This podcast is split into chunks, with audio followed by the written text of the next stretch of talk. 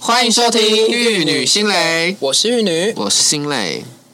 又回到最初的起点。你是中枢的起点。你要确定那 个这一集我们要跟大家聊什么？嗯，我想要跟大家探讨，有些人应该有看过有一部很红的台剧叫《想见你》。嗯，我觉得这一个节目主题是我看《想见你》之后我的一个发想，就是最想回到的那一天。那回去你那一最想要天去呃那一天重温一个过程，或是说你想要改变你的人生的一个转折点。就等于说你要回去那个时间点，改变一些事情，或是想要重新再享受一些。呃，心流的时刻， OK，，对，想要回去就对了啦。嗯，呃，有一些事件或过程，就会在你人生跑马灯里面会出现的，就是很想再回去重温一次。也许那就是你人人生很幸福，你每一次可能在跌倒啊了，或者是说你人生遇到很低潮的时候，你会去回想的。比如说，像我们不是有时候心情不好，或者说觉得日子很平淡、很辛苦的时候，你会去划自己的精选动态哦，的那种感觉，你懂吗？重温对对对，就是去重温那一个很温馨或很幸福，或是自己哇人生中巅峰或很开心的时候。没错，对我在这边可能就是想要先回去保防疫保险的那一天。真的，哦真的，我为什么没有保多一点？哦真的哎、虽然我是有拿到钱啦，我是有拿到，可是就是觉得不够，对就是啊我就没有因此致富。因为其实起初大家哈，嗯，对于防疫这一块没有想到自己其实会得，而且没有想到说会这么严重。对，没错，所以大家其实一开始保是保心安的，因对，为我们都觉得我们会做好防护，对，因为那时候就觉得，嗯，有闲钱在保吧。对，没对错，啊，因为那时候其实疫情刚爆发，我们其实才刚出社会没多久，而且谁想要莫名其妙就中奖、对啊确诊，谁要？就也没有想到说，哎、会变成这样。对，没错啊，，失策了。是阿西啊，如果多保几张，我真的是现在不用在那边轮班呢，我上纯白就好了。 我跟公务人员一样。我就是先谢谁那个啊，对啊， ，COVID nineteen 打赏五百颗星星，我直接去诊所工作就好了。对，啊，就直接致富，还就对这啊边、，我直接房子投期款都可以 有，是要买几百张啊， 投最高保就。有的都买啊。 OK，嗯，我就是只买了，我也是就只买一张啊而且你知道我算是偏幸运啦，我买的那一张就是隔离可以有五万，然后嗯确确诊要诊再五万，对对对对对，然后我就一开始先隔离，然后就拿到五万块钱，嗯我就很开心这样子。但是我觉得我应该不会确诊，我那时候一直觉得我是天选之人，呃，就是我很常就是跟大家出去结束，大家都说哦，我回家就不舒服，然后一验就是确诊阳性，呃，可是我从头到尾你到很后期耶，你都已经完全，而且我夸张的是，我曾经跟确诊的人一起吃过同一锅火锅。我也没有确诊，而且这些都不是个案哦，是很常发生的事情哦。就是出去然后发现，哎、嗯为什么大家都不舒服？那我呢？我也好想不舒服，因为那时候还要保单。那那我可以分享一个我朋友，嗯我一个很好的朋友小女的故事。小女对啊，嗯玉女的好朋友小女， ，OK， 的故事啊，你因为那说嗯时候他很想要确诊，因为那时候真的好累，好累，好累，因为每天都要加班，然后就是雇一堆确诊。啊哈，那这位小女呢， 她就直接把口罩拿掉进去雇病人。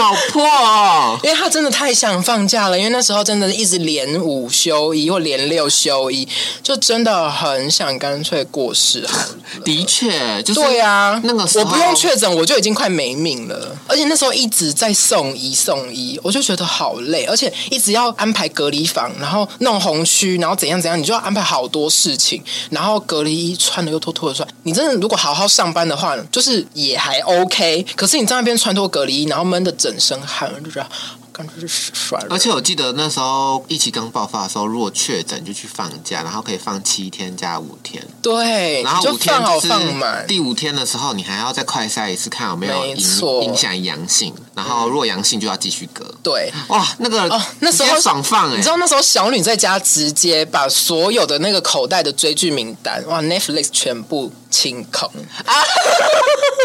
的确留下来上八八班或嗯者是卡留下来卡班的人，真的非常累。就是我们当然能体谅，就是确诊人的辛苦跟对难过。那留下来的人的确很辛苦，所以我觉得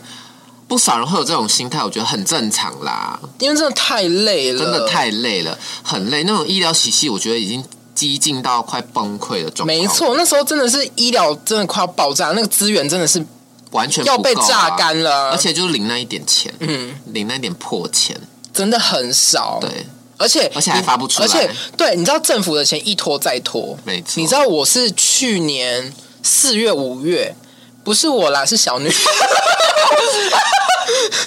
我的好朋友小女，她就是在去年四月还五月的时候，就是疫情爆发那一个时候，她到了今天才就是得知呃放款，啊，真的哦、已经隔一年了。小女才刚得知，终于那个款项已经下来了。就是慢郎中，没错，我是真的是呼吁政府不要事情发生的时候都要人家出来工作、出来上班、出来救台湾。对，共体时间，对啊，要人家供体时间好了，时间过了，都供体不知道供多久了，供到不能再供了，都隔一年了，哇，那个钱都还没入账。反正呢，那个时候我觉得你发防疫奖金的时候，应该要一比例，就是谁碰触病人最多，应该要最多钱。没错，嗯但呢，我觉得很多时候发的人，就是我觉得不均啊，因为通常在主要接触的嗯病人的人是护理师，对啊，但有些那种坐在办公室的也在领防疫奖金，我真的像而且有些太懂医生了也在领防疫奖金，就是因为他那天可能帮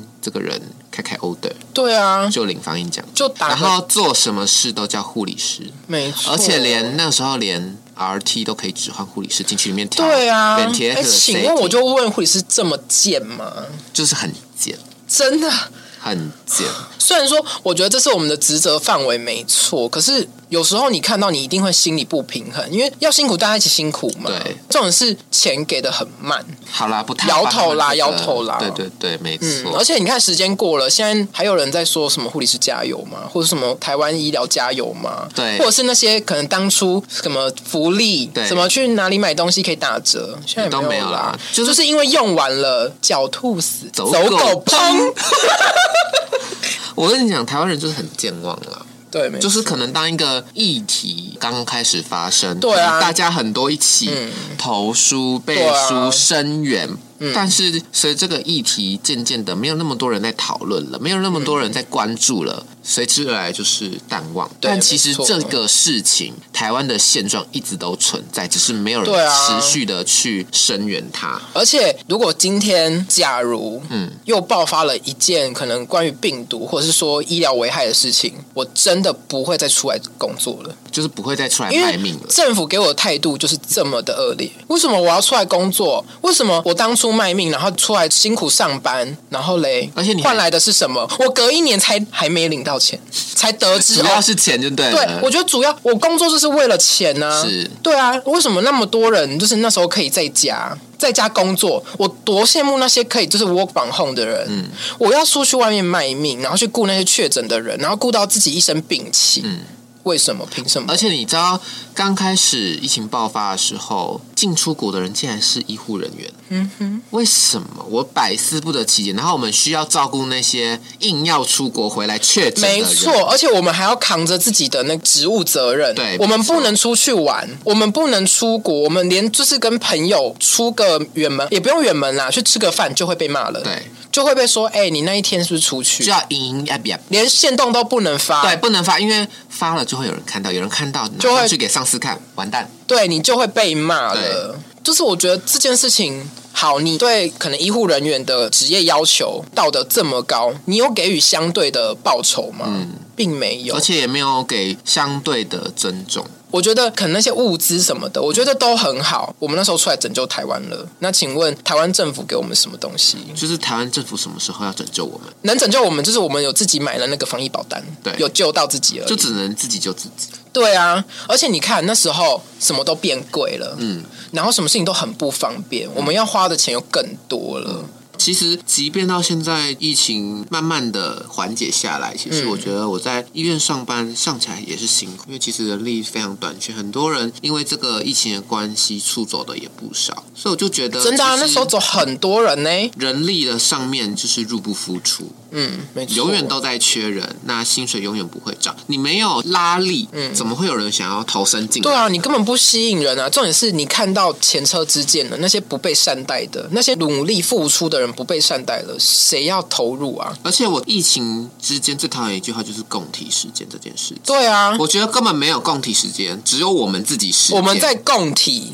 我们们自己我而们已供我们自己护护理人员的体。对，然后就是大家累的累，然后确诊的也确诊，整个医疗环境非常的糟糕。而且很长就是加班卡时数，没错因为就是轮流确诊，大家就是要么在家里死，要么在医院死。对，然后大家那时候都许愿我要确诊，我不要对上班，，那时候我就是受不了了，因为我真的快要就觉得好累哦，就宁愿确诊，我真的每天都上八八班，然后又就是而且是八八班又加班哦，而且就会觉得是无止无尽吧，没错，你就觉得这种日子到底什么时候要到头啊？就是卡别人的班，因为别人就是没有办法来上班，对，没错，就会很辛苦。所以就是我那个好朋友啊，小女最后就是把口罩拿掉， OK，对，没，错，对啊，我就觉得这个很不合理啦。好啦，不踏法。悲歌，分享其他案例，你嗯还有其他案例吗？其他案例，对啊例如说呢，就是最想回到的那一天的案例啊，比较比较正经的话题就是，或者是跨给的也可以啊。可能想要回到毕业旅行那一天，为什么？因为我觉得那时候很放飞自我，什么时候的毕业旅行？大学毕业旅行。啊、我知道，我有听过你的破事迹。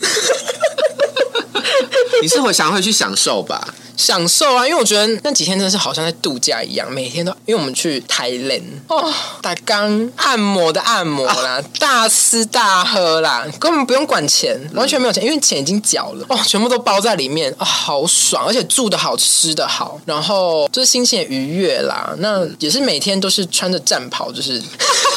晃悠，到处晃悠嗯哼征战各大市集 啊。恰嘟卡 恰，都卡，学校市场啊呃 OK 就是一直耍美这样子。那时候就是有一天吧，我们就因为年轻人嘛，就是嗯哼去个夜店的。发生什么事？嗯，那一天我就是举办了一个垃圾比赛，什么比赛？垃圾，垃圾，垃圾，跟谁？陌生人。陌生人帅吗？嗯哼，哎，我 想，我想听一下。而且，哎、没有到说都是帅的，但是有几个是 OK 的，就是男大生啊，嗯就是很啊，那时候就想说啊，出国了，难得放飞自我一次，妈，我就上演一场欲望城市。嗯 然后去夜店，然后那时候我就跟可能同行的好朋友啊，就说今天他妈的我们都不要叫本名，什么我不是我，你不是你，那你是谁？你是 Rebecca 我说吗？我今天是婊子。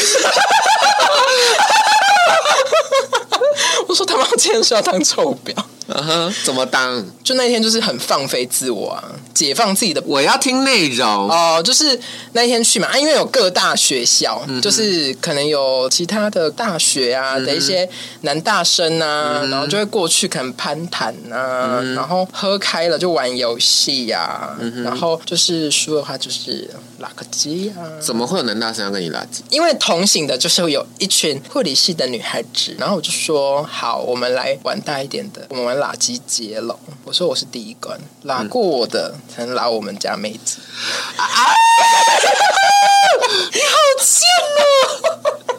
不知道为什么那天那么破、 所以全部都来一轮，对，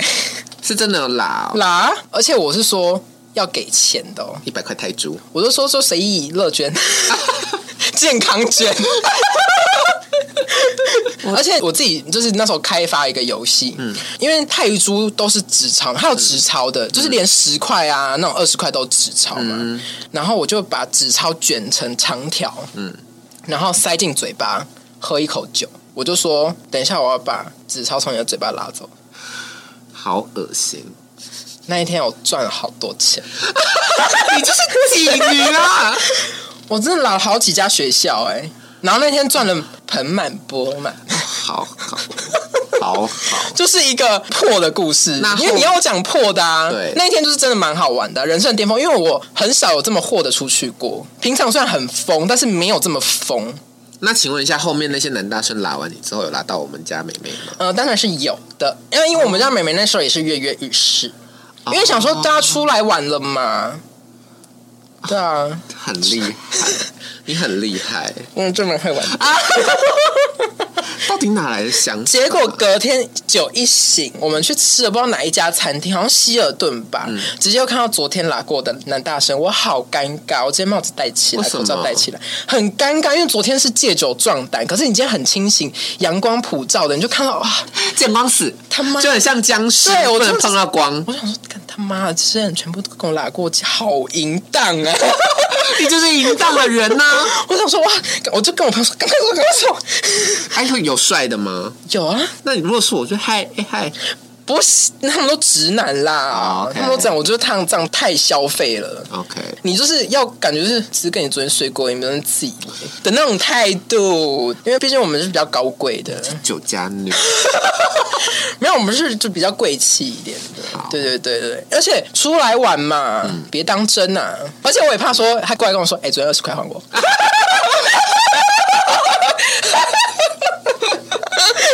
主要是怕被讨债。对我可我可能当下会 很羞，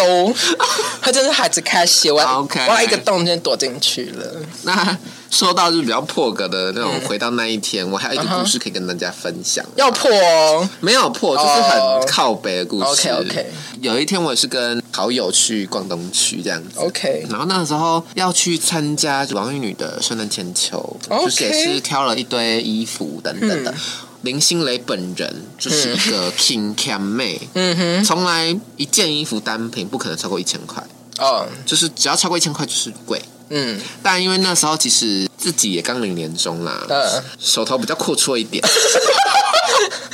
所以想说好啦，有点放吧盘缠傍身，对对对，就是觉得、哦嗯好富有，嗯然后就去东区逛了一下，然后就挑了一件我好中意的皮衣，呃，类似米白色还是那种水泥灰，水泥灰，哦，水泥灰，我水有泥看灰的过，皮很好看，很漂亮他当下传给我，我就说买，买下来，给我买。只是偏贵啦，大概三千。可是我觉得偶尔犒赏一下自己。对我王玉女这个人活着的原则是赚就是花，花就是为了赚。毕竟我上个礼拜跟他去东区，我也是诓了他买了六千多块的衣服，然后我自己一毛都没有买。超破， 超破！而且重点是一开始这个邀约，这个购物邀约是林心蕾邀约王玉女，结果最后她怂恿王玉女花了六千块，直接浦发花完，对啊，我还就倒贴三百我。想我还想说，不就好险有浦发嘞？对，他就很大胆，他说：“哦，看完他说刷卡。”我想说啊，我这人就很果决啊，而而且重点是上个月我没买什么东西啊。也是啦，这样偶尔犒赏一下自己 OK 吧，而且我上个月也是搬很恐怖，是啊，对啊，就是很累。嗯，我觉得偶尔犒赏一下自己，你才不会觉得说工作的社畜生活是这么的辛苦。反正当下我看到那件水泥灰的皮外套，嗯三千八左右吧，我就想要给他买，我就图片传给王玉女，王玉女说买，我就想要买。对，好，我要付钱的那个当下，我就被同行的友人劝阻，说哦，这很贵，然后就是虾皮看一下，就是一两千就有了。那我也不疑有嗯他，想说他也是购物天后丽晶，就是他也是很会找各种品相，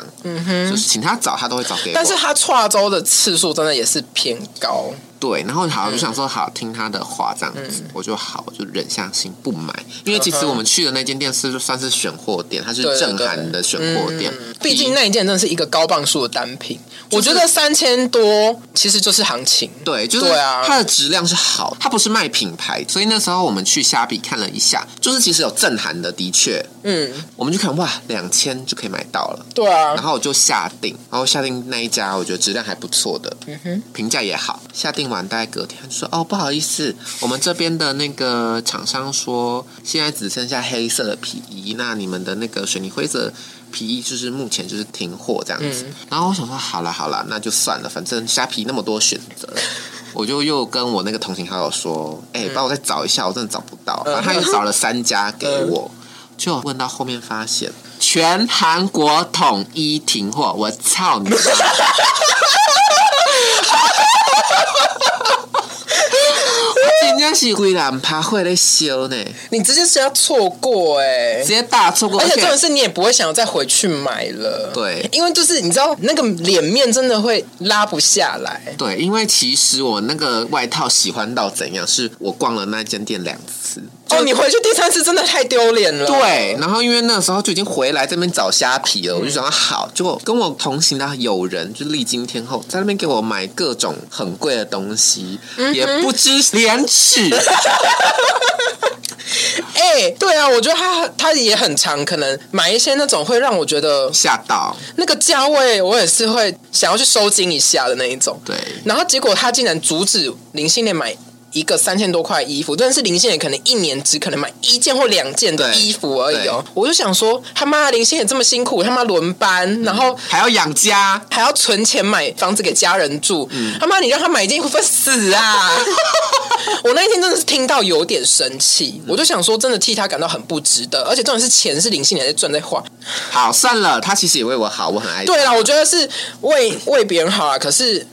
又是那一句话，你为别人好的时候，你要考虑到别人要不要。好啦，反嗯正我就是还、还是很爱那位友人。对对对对对，我们都很爱他、啊。对，接下来可能就是要分享一些比较小温馨，或是哦你享受的高光时刻。对对对，那你有什么享受的高光时？我觉得小时候有一段时间是台湾经济比较没那么可怕的时候，就是人人有钱赚，嗯然后那时候很流行大家自己创业，嗯，因为我觉得台湾人很爱当老板，对不就是对？那个时候就经济起飞，做什么赚什么。对，就是那时候台台湾湾籍籍音咖吧吧，那个时候可能是爸妈年轻的时候嗯啦。但是我说的那个时候是我大概小学的时候。嗯，对，我其实那时候台湾景气还不错，嗯，大家都很流行创业，台湾人就爱当老板啦，嗯，那时候流行可能一些借贷的，嗯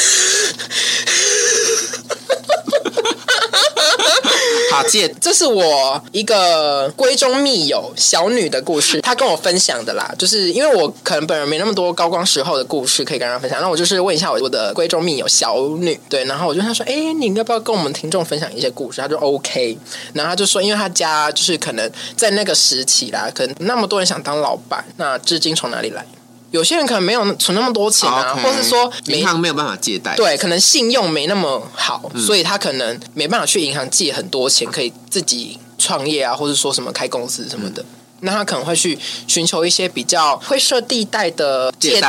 贷。那小女他们家刚好是在做这一块的、呃服务，你很会美化。他其实有点从小女的故乡起家，嗯哼，对，因为那时候小女就是生长在乡下，那大家乡下人就是什么没有，田跟余温最多，啊哈，那那些东西都可以拿去换成钱，嗯，然后你可能拿来放款给一些想要发大财、当老板的朋友们，帮助他们成就自己的梦想，这样子算是一个嗯，创造一个梦给。创造一零啊了啦。对对对，梦想导师算是一个梦想制作人这样子对。那时候小女就是家里面就走一个比较梦想制作人的路线的工作这样子。那他们的乡村整个大家族几乎都是做这个产业，嗯可能你家是张艺兴，你家是罗志祥，对对对，你家是 Lisa，对，就是导师的部对分。对对，，各路导师你这家样是子。蔡依林。对对对，嗯没错。然后不免就是会有一些黑白两道的朋友嗯啊，一些叔叔阿姨们这样子，然后就是家里面都会蛮热闹的。嗯对，偶尔打个麻将啊，或者是出去打 人。讲 没有啦，开玩笑的，开玩笑的 OK 没有开玩笑的啦。嗯，我们都是用好好讲的。啊，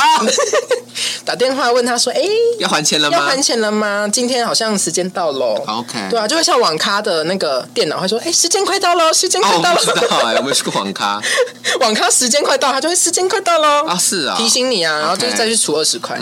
然后呃，反正那时候整个村子就偏会比较走一个借贷的路线啊哈对对对，帮人家创造梦想，嗯，逐梦踏实。 好了，进入主题，好，那因为因此这样子钱滚钱的方式，所以就是滚了蛮多钱，利滚利。对， 你你真不能摸。然后，反正那时候就因为这样子，就是大家赚蛮多钱的。嗯哼，那我们那个村庄，比如说我们叫什么叉嗯叉庄，然后那时候当地的人就会说叉叉庄就是钱庄， OK，对因为金钱的妆，那时候就是整个村庄、整个大家族的高光时刻，嗯家家户户都赚钱，而且会上面的带下面的，哥哥带弟弟啊，然后弟弟带侄子啊，什么什么嗯哼，一，个老鼠会的概念，然后就是变成一个集团式的管 理，对。财团法人了，对，财团法人有大公司有子公司 了，这样子，然后啊所以那时候大家会互相交流一些可能赚钱的手法啊什么的，跟一些人勾结，跟一些人在这边交交朋友，打打麻将认识一下，就是嗯哼广结善缘啦。然后所以那时候就搞很大这样子，嗯，因为我们村庄供奉的神明，他的生日就是在十月二十七农历那一天，我们村庄就会整个大摆宴席，家家户户都摆办的都是流水席哦。然后你可以到处去串门子，吃每一家人不同的流水席，嗯，不觉得很酷吗？对，你说你走到哪里就去，可以吃到哪里，对啊，因为都是亲戚嘛，然后可能哪一个姑婆、哪一个婶婶，然后哪一个谁谁谁，其实都不认识。可是就是因为大家有钱了，有钱了就大方了，嗯，你知道吗？就不怕人家吃，不怕人家结交，所以那时候说啊，来问到贼啦，你就吃遍村庄每一家的板的，这是很蛮酷的，对不对？蛮酷的嗯我觉得很少人有这样子的童年过程，就是哇，整个村子像暴发户一样，然后致富，一夜就这样致富了。然后在那一个就是村庄的可能喜庆的时候啊，神明诞辰，然后就每一家摆，然后在庙口大摆宴席，嗯哼哼哼就是摆那种就是直接封路的那一种哦，然后就办给就看谁要吃就去吃，哼，所以我不认识你这一家，我也可以去吃，去吃。还蛮不错不的，怕人家吃，因为因为真的太有钱了，有钱到就是不怕人家吃，而且因为我们村庄嘛，然后神明生日一定会放烟火嗯跟鞭炮，我们不放鞭炮，我们就是放连夜的烟火，哦，烟火很贵，超贵，而且就我是们好就几百万烧掉而，且我们是真的不怕花的那种，嗯就一夜就烧掉几百万。然后他们可能头头就是可能会有 leader 吧， 就整个集团的那个 leader，然后他就会他们家的田嗯，就直接摆满烟火，你知道田都会一夹一夹的哦，天哪，串起来一点，直接整个晚上放到天亮。好有钱，你就知土道豪有很多哎、很多，而且你知道是那几年，就是可能回去家家户户都盖别嗯墅，原本是三合院，全部打掉盖别墅，不是老阿楚，不是那种什么独栋嗯哦，是别墅，会铺草皮，会有那个凉亭的那一种哦。嗯是别墅哦，然后里面可能会养一些孔雀啊，然后梅花鹿嗯啊什么的，就是有钱到会让人家觉得匪夷所思，很想说，是这个世界就长这样嘛那种感嗯觉。而且喜宴不是吃那种烂烂的，就很好。因为毕竟小女就是住在可能靠海，那可能靠海龙虾、鲍鱼、那螃个真的蟹是，基本款的。嗯那我们靠海的吃不到什么，靠山的。那时候那个节庆嘛，吃什么啦？山野味，都是那种可能要去嗯好了动物园找的。好了好了，反正就是山珍海味。对，山珍海味啦，满汉全席这样子，所以那个时候就是小女小时候的高光时刻，嗯所有人都在。那些有村庄里有名望的长辈，嗯自己的爸爸妈妈也好，都还年轻。嗯，然后小女也是在童年最纯真的时候，没有课业压力的时候，然后爷爷奶奶、阿公阿妈都在的时候，就是最单纯的那一份。对那一份情感，而且不缺钱，大家会珍惜彼此在一起的时光。就是有钱不会吵，没钱什么都吵。没错，对啊，所以那时候大家都有钱的时候，没有人会吵架，大家一团和气，然后都客客气气的，没有人会计较钱，因为大家伸手就是拿出来就是钱。就后来可能景气没那么好了，产业没落了，然后可能要去开辟别的领域或人生道路的时候，你会慢慢回归到可能比较现实层面的东西对，啦。嗯就是由俭入奢易，由奢入俭难这样子。所以你要怎么从由奢入俭？其实你也会挑战说跟你一起同甘共苦的人，没错，对啊，有些人能够同甘，不见得能够共苦。所以那时候大家一团和气，我觉得那个是小女可能心中最想回去的那个时刻，因为所有她真爱的人都在，然后那是最好的回忆，没有任何的吵闹跟纷扰，没有任何课业压力跟现实。对，因为她看到就是大人们筑起的一座完美的城堡，嗯哇，放满了烟火、山珍海味，都哦不啊用去迪士而尼乐且园，真的小孩子一出去就说：“哎、我要去打弹珠，直接一千块。”好好哦。真的，我觉得那是一个很不可思议的时光。嗯就是我现在想起来，我就觉得哦，那个时候还是会觉得是一场梦，因为我没有听过，也没有看过别人家是有这样种的子嗯经历，所以我觉得那是一个很珍贵的时候，而且是一个很美好、很单纯，你就在那个泡泡里面的时候，好，那我这边有一个类似的，就是最单纯的情感，我最想要回去的那一天，嗯跟你有一点点类似，但我觉得基本上蛮多家庭都会遇到这样的状况，嗯，那就是台风天的时候，而且哦有画面、欸，这个台风天要够强，要强到不能上课， 对，就是青台会发脾气的那一种，要强到就是我觉得台风你要来，就是给我强一点， 对，就是恰到我觉好处得啦嗯你，要么不来，那就风调雨顺，对你要来你就让我有感觉，对，你就让没我错看到新闻，对，而且我跟你讲，小时候最好的那种台风天就是要停电的台风天，没错哦，就一家人围在一起点因为你也蜡不能烛，对，一定要有蜡烛，而而且且是红蜡烛，而且要玩 影子，对要玩影子，狗 要小会狗然后还有蝴蝶、蜘蛛之类对，的然后鸽子什么的，对对对嗯对没，错，一定要点红蜡烛，那红蜡烛是没错 on gay 的，没错，花带推出来。没错，电那种粗的，对然后一直粗的滴的，一直对滴，对，那个时候其实我们家人都聚在一起，因为没有办法上班，停班停课，我也不需要去上课，我姐也不需要去上课，嗯，因为那时候我爸也还在，嗯，所以我很享受我们家里的那个凝聚力吧，因嗯为我爸其实在我很小的时候就过世了。嘿然后我觉得台风天不可或缺的就是我们刚刚说的蜡烛，第二个就是泡面啊没错，而且我跟你讲。泡面呢、也是大家家家户户都会有，嗯但我不知道你们家会不会有一个，就是把那种白面撒撒嘞，然后开那个肉酱罐头，我们家加一不点是菜，欸然后我们家去不是拉拉、欸，我们都叫它是台风面。啊，是哦，你们要取名字对，哦，就是肉酱 OK 配白面，然后拉拉，然后有时候你会烫一些青菜跟蛋，我们就说杂菜米，类 什似锦哦面，类似类似而且我们的汤底都是用那个排骨鸡面，啊，排骨鸡面但也是可以很对味，加什么都很，而且它只要加一点什么贡丸啊、嗯花枝丸、哦、丝木鱼丸，要神哦真的，是然后打一颗蛋，要神、哦，一定要打蛋一定要加蛋啦。哦，我们家以前其实还喜欢吃一款面，就是维力炸酱面，哦，我们家也超爱，那是常备款。旧版还没有改善地沟，有时候很好吃。对，旧版会有一个不知道什么香味，就是多了一个油香味吗？对哦好不晓得，好好吃。我跟你讲，现在就是没有办法吃到旧版的维力炸酱面的人，不配觉得泡面好吃，，对，你们要吃过旧款的才知道哦，好不得了好吃，它一个很浓郁的油香。对，没错。但是自从它改版之后，我觉得还是好吃啦，但是就就是是少了小时候那个味道。另外还有一个就是要围在蜡烛旁边玩扑克牌。哦对，Q 昂店吗对啊， ？Q 对。昂店我吗？跟你讲，乡下的小朋友很喜欢玩 Q M 店，对然后后半就是大老二啦。啊，或者是抽鬼牌，对，没错，嗯，也是很好玩。对，就是我觉得是另外一种享受人生的时刻，因为你其实你那时候三 C 产品、智慧型手机也都还没有出来，嗯，你也不可能在停电的时候去大肆玩你的手机，对很容易没电。所以呢，你剩下的就是什么？你剩下的就是嗯人与人之间哦没，错真的那种单纯的期盼跟嗯我们的凝聚力，对就是会有一种现在好像很难感受到的温暖对的，存嗯在。毕竟我们现在都是只身上来台北打拼的零人，金币啦，真的嗯就是小时候那种最醇厚对的那种感觉，不用戴面 具，对嗯，做最纯真的自己对，最漂亮。漂亮的。小时候还没有觉得自己漂亮，哦就觉得很很好玩。 对这样对对对，就是每次要期待台风一定要停，啊对，而且一定要停班停课啦，对，一，定要停班停课停班，停课才叫爽。没错。而且我记得那时候我们家有一次，而且最好是那种停班停课，可是隔天无风 无雨，对对对，很爽。隔天就直接去买麦当劳回没错家，没错开心。那你还有其他什么故事可以分享？哦，我有另外一个故事，是玉女本人啦，这次就与那个小女无关，嗯哼，与女无 关。 对，与你无关了。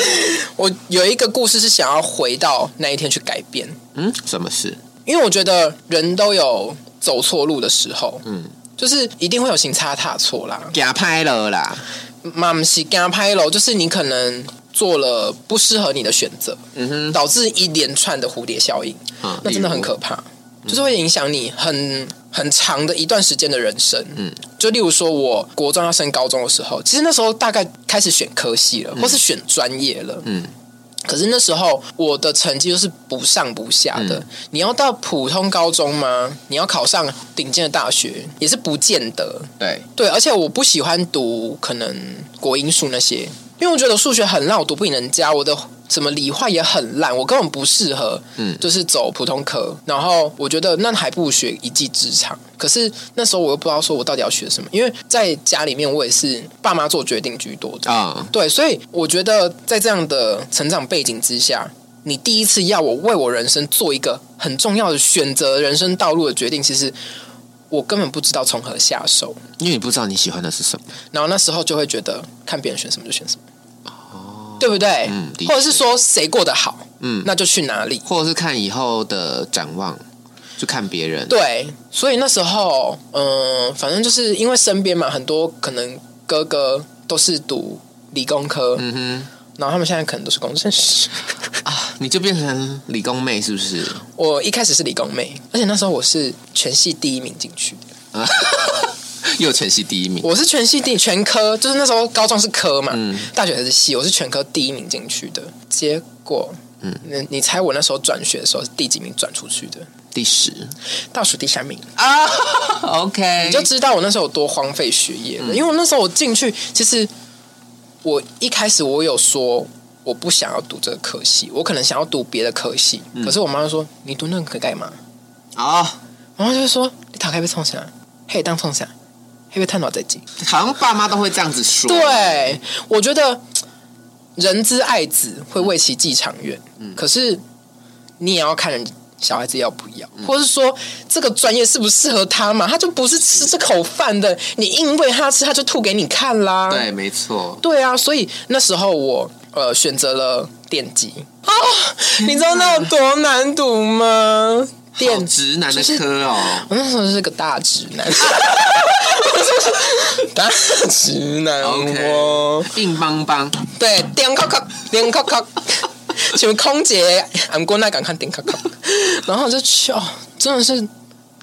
好没兴趣啊，而且里面就是理化跟数学啊，他妈的，我数学理化最烂，我超没兴趣，而且听不懂，嗯，就那些理论我真的是听都听不懂，然后更不用说实作了，实作是要焊接电路什么啊，我怎么我怎么会啦？ OK，啊我写跳跳，痛苦哦。对啊，怎么办？我这是该怎么办嗯哼，对啊，我顶多就是像就是那个泫雅在劝曲里面穿那个工装 对啊，这种外表像，对，只有外表像而已，我就只能像泫雅一样穿工装而已，当漂亮女生 而已，在那边焊接，嗯但是就是焊不出什么鬼东西来，就都都是就是就可能都短路，或者是保险丝都烧掉这样子。 我就很没兴趣，你知道吗？然后，呃，反正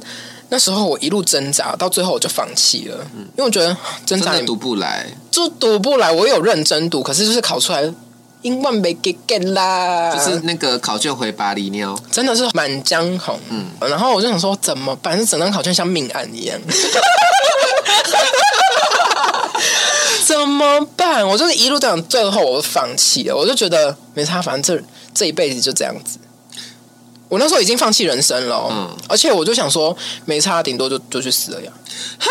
那么悲观。我那时候很悲观哦，而且那时候我有一阵子很迷惘，因为我觉得人生是没有意义的，没有目标，没有自己喜欢的东西。然后那时候我就很爱看那种惊悚的变态小说，就是可能变态杀人魔那种小说，那、啊可以干嘛？为什么要看？就是那时候就觉得很想过世。一样画葫芦，对，我就是想要体验那种死掉的感觉。我那时候很悲观，因为我觉得人生很没意义，因为每天在过自己不想过的生活，然后读自己不想读的书，我觉得每一天都很煎熬，而且没有任何意义。而且因为身边可能都是很就是大直男啊，嗯然后整天可能聊 A 片，嗯，聊大奶妹，大奶妹，聊车子、嗯篮球，你想人家想聊芭比娃娃啦也不至于。 ，K-pop， 对，可以看那个 K-pop。没得，嗯嗯，我就很想要直接就是转到那隔壁食品科区，哇，整天在那边给 我跳韩团，我就我好想进去跳啊！我就整天在那边听那同学在那边聊车子、聊篮球，然后聊就 AV 女优啦，哦，我都要装懂。哇，这个奶子好大、哦！然后他就讲，呃，我怎么讲那么恶心 对？啊，我就想说啊，好违心呐、怎么 是字字诛心？对，就觉得不像自己，嗯就每天在扮演别人的角色，我就觉得好累，然后每天就觉得好想死哦。然后反正那时候很悲观，到最后有一天，我发现已经开始在考大学模拟考了。那时候我突然觉得说，我不要了，为什么？因为我觉得如果大学我还要读电机，哦，的确，对啊，好可怕哦！那那一间大学会出现命案，因为我、 我会自杀、哦，你会一样画葫芦？对，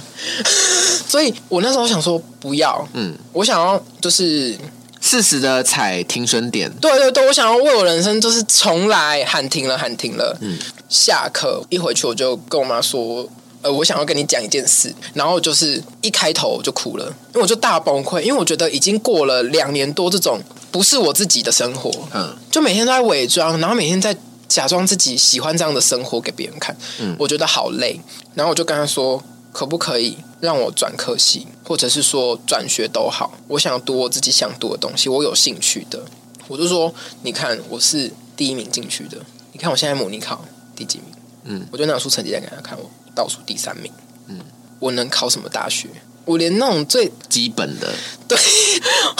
最基本的大学我都可能有点困难。对我要么生，要么死，要么为自己活一次，嗯要么就干脆算了，嗯下辈子。然后我就跟我妈讲完之后，然后我也是崩溃大哭。然后我妈好像也意识到就是事态有点严重，因为她自己也知道说，嗯，这个成绩好像没有大学可以念。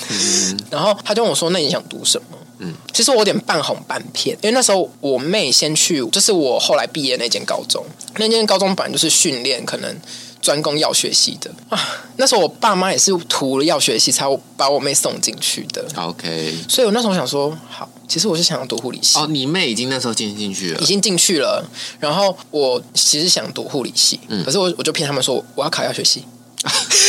话术很重要。对，因为你要这样子，他们才会愿意。嗯，他们就说好，那你就你自己决定，你就要认真哦。我说好，就进去开始组地下社团，跳 K-pop，然后被 然后整特死别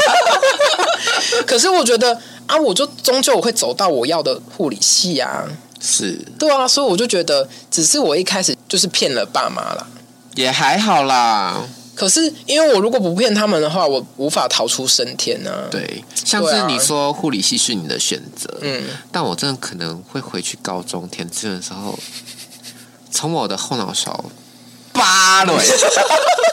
有这么惨吗？我觉得是因为你现在的选择是比较辛苦的护理，当初其实我毅然决然要填护理系，你知道我清一志全部都是护理系，我没有填任何其他系。那你为什你不喜欢，目标你为什么要填其实我当初一开始是喜欢的，啊？但是我觉得它是被磨光的。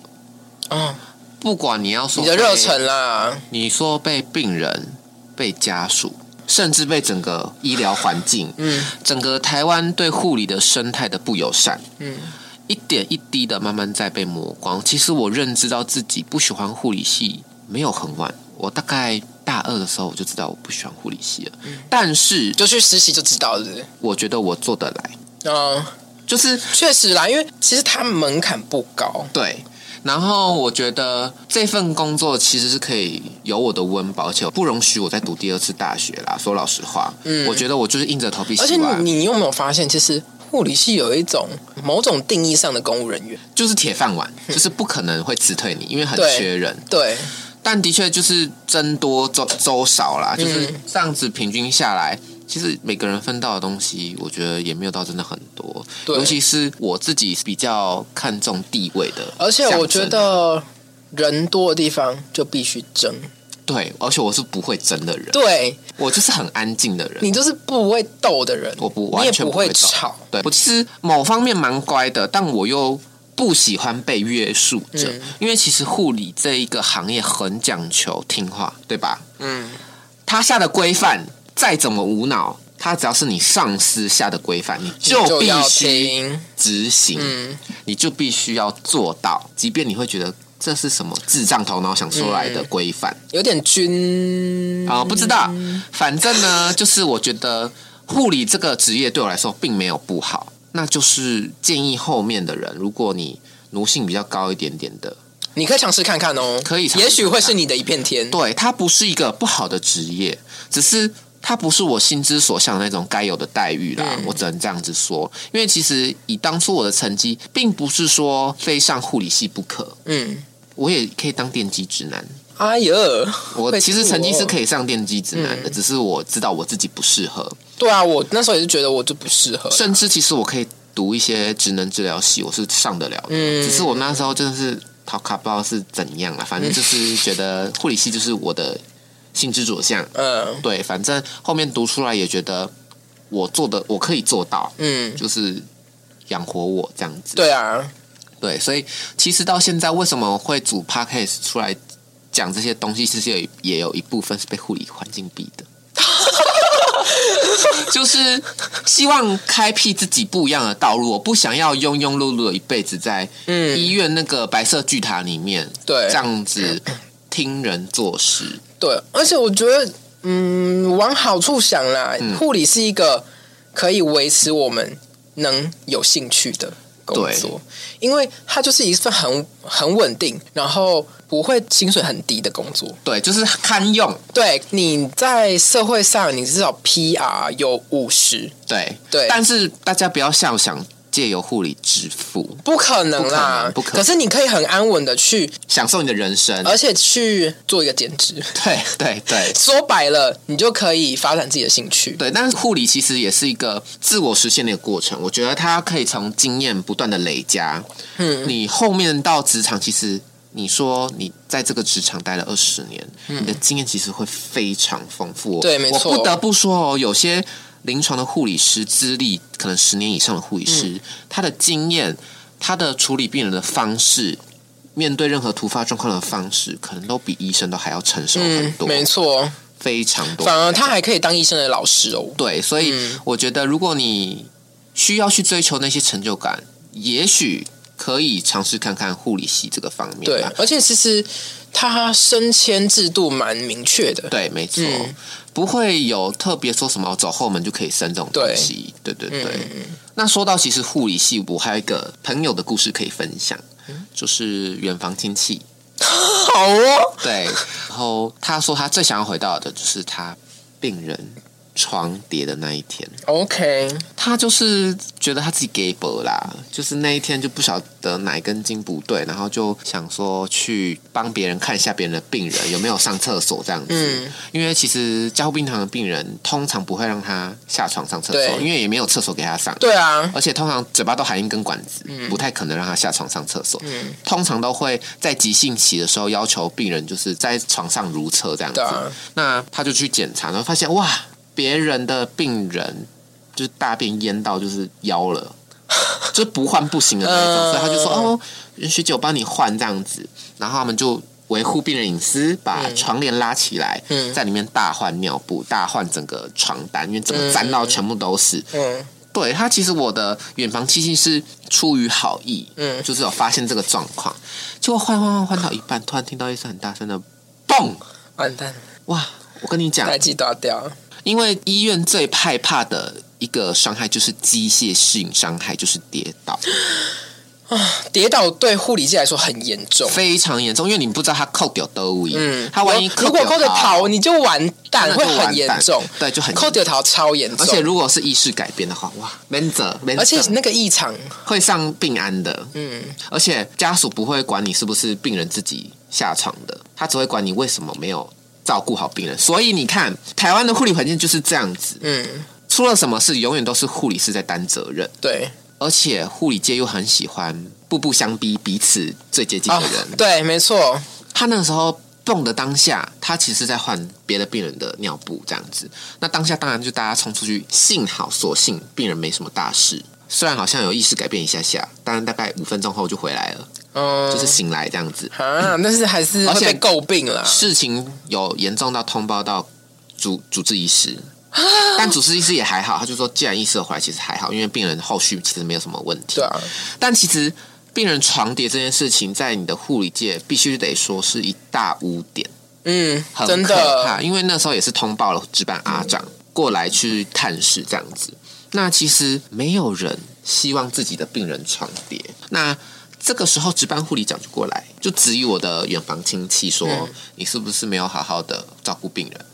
嗯，然后还质疑他说：“你是不是呃 monitor 的那个东西掉的时候，你没有办法分辨出阿浪的警示灯的声音？”这对我的远房亲戚来说是非常的侮辱，因为没有人不知道那对个啊阿浪的声音是怎那样、个是有点质疑你的智商的。对当下我的远房亲戚就而会且而且我得觉得这又可以讨论一个点，就是有一些可能。他病情导致他很躁动，或是谵妄的病程的时候，他可能会很躁动，就不想跌下床了。那可能我们会评估说，他需不需要给予就是保护自性约束，对。啊然后有些家属就会说：“哎呀，那个好可怕哦，绑手绑脚的，什么这样子，他家人很可怜，摔下来就不可怜了吗？”对在这边奉劝一些呃有这种迷失的家属，如果说医院的护理师或医师评估告诉你说你你的家属需要做保护性约束的话，拜托你一定要签同意书，因为跌下来会更可怕。而且万一他身上有什么管子是拔下去放不回去的那种，会非常可怕，而且是那个管子掉出来会大喷血，对，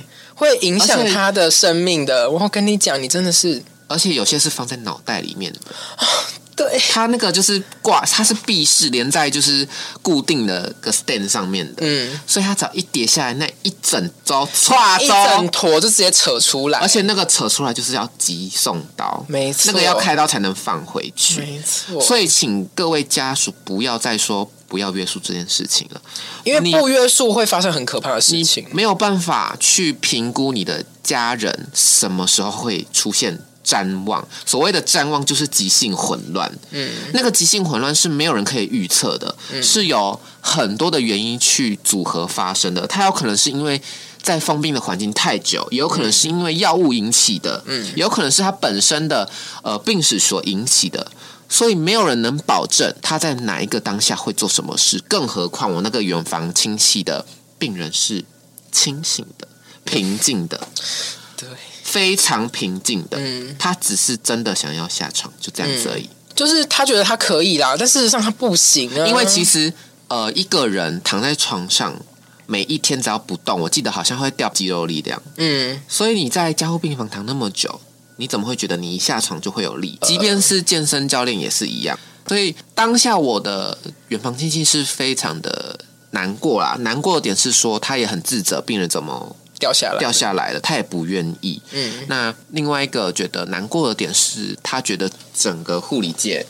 都没有在帮他，嗯，对，他没觉得错身为一个被你们予取予求的人，最基本的保护自己的人员是很基本的一件事情。嗯，但他在这件事情上面却没有受到任何的尊重跟保护，嗯，接收到的是一些质疑跟谩骂，嗯，是质疑他不够专业，去质疑他找借口。嗯，但老实说，谁愿意？没有对啊人愿意。而且发生了这些事情之后，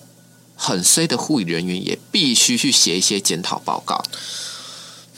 那我就请问一下，为什么病人不自己写检讨报告？对啊，为什么家属不检讨自己？为什么不签约束同意 书？没错，就是因为那个家属不签约束同意书，我真的觉得不签的那种，真的会，你就是存心要害你家人。而且你知道有些人插管，他把管子拔起来，万一没有人发现呢？对啊，那个管子是保命的管子、哦，没错他如果拔起来不能呼吸，我们就看谁活得比较久，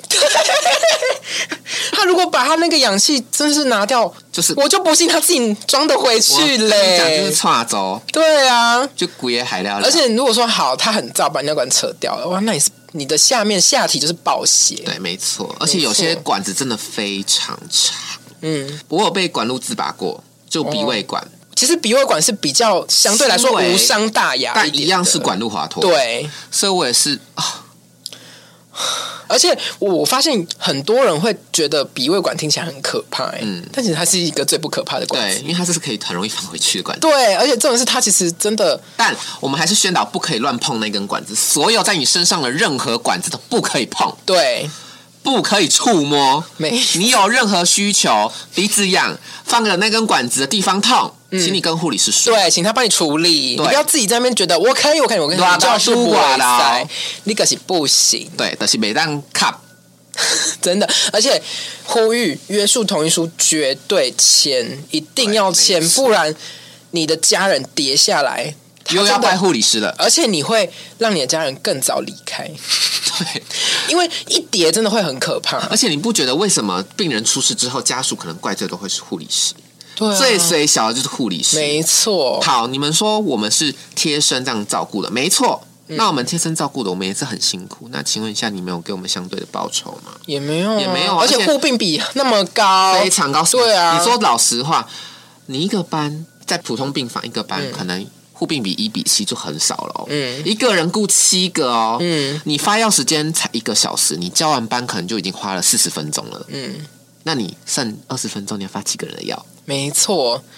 你就用跑的都来不及喽。对，然后怎么会有空去在那边盯着你的家属看对啊，呢？哎、有没有要翻那个床栏什么对的？对对，对啊，而且我觉得很多在普通病房的家属，其实你需要学会一些照顾别人的技能，嗯不是只单单用在于你的家属身上，嗯，你照顾别人也可以啊。对啊，学学一些技能，我觉得嗯不是一件坏没事，错除非是一些侵入性的，是医疗行为，那那就不建议我们不会去要求你们做哎对。但基本的换尿布、翻对啊身，他是你家人欸呢、嗯，你怎么会吝啬？会觉得说哦，我不够专业，要你们去翻，要你们去弄这件事情，跟专不专业没有关系，这件事情跟你有没有心有关系。真的。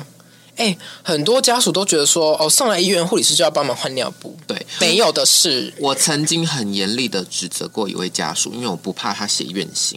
嗯，就是他想要让护理师偷偷 care 他的爸爸。我说，呃，可是我们这样照顾下来，其实是有一定的困难度的，因为北北会需要上厕所，那万一他上厕所了怎么办？嗯，那他是你爸，你忍心看着你爸就是包着尿布，然后泡在大便里面，可能嗯三个小时都没有人发现嘛？可他还是一昧的，就是没关系，没关系。对离开他的病房。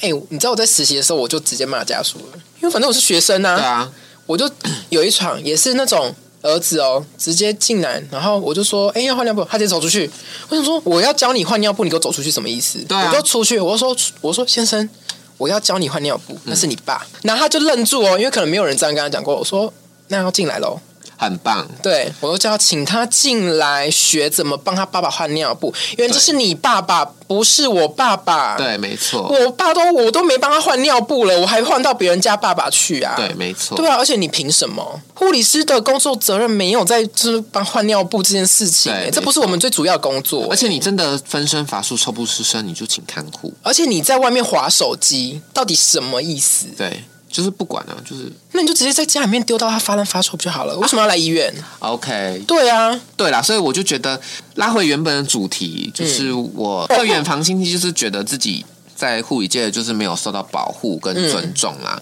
他也是因为借由这件事情也看淡了护理界这些生态、呃